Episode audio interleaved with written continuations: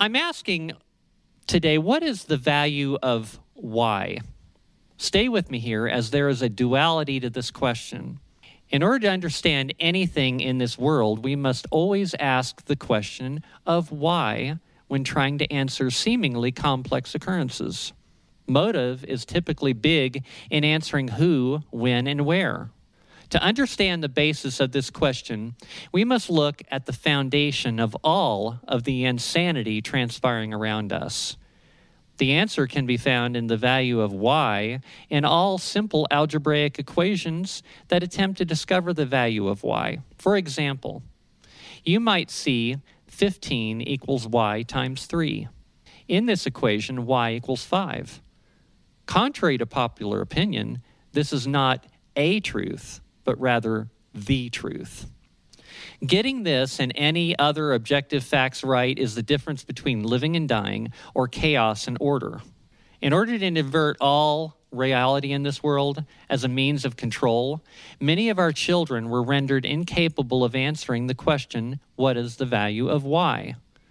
More to the point is, if why can mean anything you want it to be, as in subjective truth, then you are rendered incapable of asking the question, why, about anything.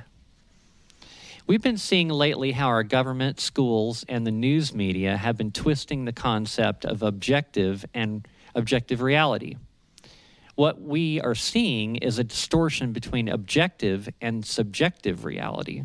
I want to start by telling you the difference between these two concepts. Objective reality is the idea that there are universal truths that apply to all. This especially applies to the subject of science. For example, the speed of light has been proven to be a constant of one hundred eighty-six thousand miles per second, or in metric two point eight two times ten to the eighth meters per second. The actual number varies a little based on where it is measured, but for scientific purposes, this value can con- consistently be used for t- scientific mathematical calculations. The reason we know this is true is because scientific experiments can reproduce the results consistently over and over again. I personally know this is true because as an engineer, I have used this on numerous occasions. It is one of the most basic constants used in science on a regular basis to calculate and solve problems. Without this known fact, we would have never been able to send a rocket into orbit or to the moon, and there would also be no field of electronics. Subjective reality, on the other hand, is about how we experience reality through a certain lens. Relative means there is no objective reality, but that reality is created by perspective. Subjective reality can be different things to different people, based on an individual's view of the world around them. It involves imagination. Imagination is a great thing, because it leads to creating ideas, which can lead to discoveries that can end up being facts. But without applying the scientific method, ideas and opinions are not facts. The other day I made a statement of fact to someone and was told that this was only my facts. If something is a fact, it is a fact for everyone, and it is not subjective. A great example of subjective facts are the statements made by so-called social media fact-checkers. We found out recently that, in fact, these fact-checkers don't necessarily have any credentials at all, and that the statements they make are simply their opinions. People have been led to believe that if these unqualified, unnamed individuals sitting at a computer in their mother's basement disagree with the researched and proven facts provided by a world-renowned scientist, that the information provided by that highly respected and credentialed expert is false without question. We are witnessing the destruction of science itself. We're also seeing the enemies of freedom systematically attempting to destroy objective reality and replace it with a subjective reality that forwards a narrative that benefits their altered and edited. Where we've been watching the the January sixth hearings, and we've been watching them with a biased group of people in which they're presenting to, to you only one side of the story. And not only that, but you're also seeing video and audio that's been altered and edited by a Hollywood movie producer. Objective thought has been completely removed from this shift show. The general public is not being allowed to see the full set of unaltered facts, which would allow them to come to an educated conclusion of what actually happened on that day. We're being told that math is racist. The math books, which are supposed to be teaching our children the fact that two plus two equals four, is somehow subjective rather than an objective reality. Cursive writing is no longer taught, so that objective facts that have been around for centuries can be forgotten by the next generation. Our children are being taught that there are an infinite number of truths, and that if you believe something is true, then every, everyone around you is expected to agree with your subjective reality. If others don't also believe, then they are the ones that need to be punished. As I listen to Joe Biden and his administration blame everyone and everything around them for the wanting and woe that is being happening upon all Americans, I can't help but to ask the question, what is the value of why? This country has for many decades been considered the land of milk and honey because below our feet lies more natural resources than any place on earth. There's more oil, natural gas, coal, plethora of other resources than anywhere, and in some cases more than all other countries combined. Should we really have a shortage of baby formula slash milk in this land of milk and honey? Why is Russia being blamed for the gas prices in America before there was even a war underway in Ukraine? Why is there a major fentanyl problem in our country since Pedo Joe opened our border to a major invasion?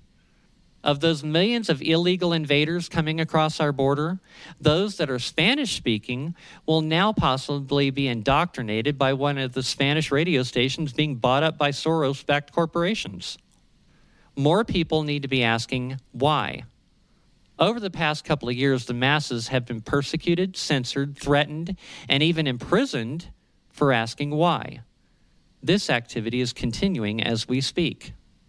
Two years of masking and isolating our children and using the COVID scamdemic lie as justification has lowered their I Qs, confused their young brains, and made them more susceptible to any kind of subjective programming those that seek to destroy us want them to believe. The only reason why this so-called leadership is blaming and giving false excuses for our problems is because they have no intentions to fix our problems. Everything that is happening is intentional. The truth is that e- the evil regime is going to ram the Green New Deal down our throats at any cost, and the Green New Deal is simply a smokescreen to destroy our world as we have known it in order to install a Marxist one-world government. Excuses are only made when a person intends to keep the status quo. Remember this, for the dream of global governance, control of all people on earth, to come to fruition, all sovereign nations, including the United States, must, must fail and fall. What I speak of is no conspiracy theory.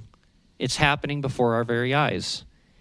These evil world leaders openly talk about this with phrases like new order of the age, new world order, globalization, equality, sustainability, and so many more. It's not a conspiracy theory because it's not hidden at all.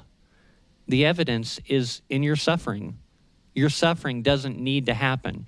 Evil people with fools as followers are causing the destruction of this great land, period. In a quote by Harry Truman from a special message to the Congress on the internal security of the United States from August eighth, nineteen fifty, he stated, "Once a government is committed to the principle of silencing the voice of opposition, it has only one way to go, and that is down the path of increasingly repressive measures until it becomes a source of terror to all its citizens and creates a country where everyone lives in fear." You know, I've been thinking a lot about the whole fear thing, which they just want to keep going forever. You know, I've been I've been listening on the news the past few days where they're talking about how they're, the F D A is giving an emergency use authorization to inject babies as young as six months old with this experimental m R N A gene therapy. Are we living in bizarro world here? This is the most disgusting thing I have ever heard. And the fact that parents would go along with this and submit their children to this experimentation is also disgusting. So, you know, I'm talking about asking why. What's the meaning of why? Why aren't we asking why? I've been asking why constantly. It's why I'm doing this, because I'm trying to get you to ask why also. Why are we, why is the F D A giving an emergency use authorization to give an, inject, an experimental injection to babies when there is no emergency? Do you see an emergency around you? I certainly don't. Wake up, people. They've made you believe that this emergency goes on forever. Is this emergency ever going to end? No, they're making use of this emergency because as long as they can keep you afraid and keep you in fear, they can keep controlling you and they can keep doing whatever the hell they want to do.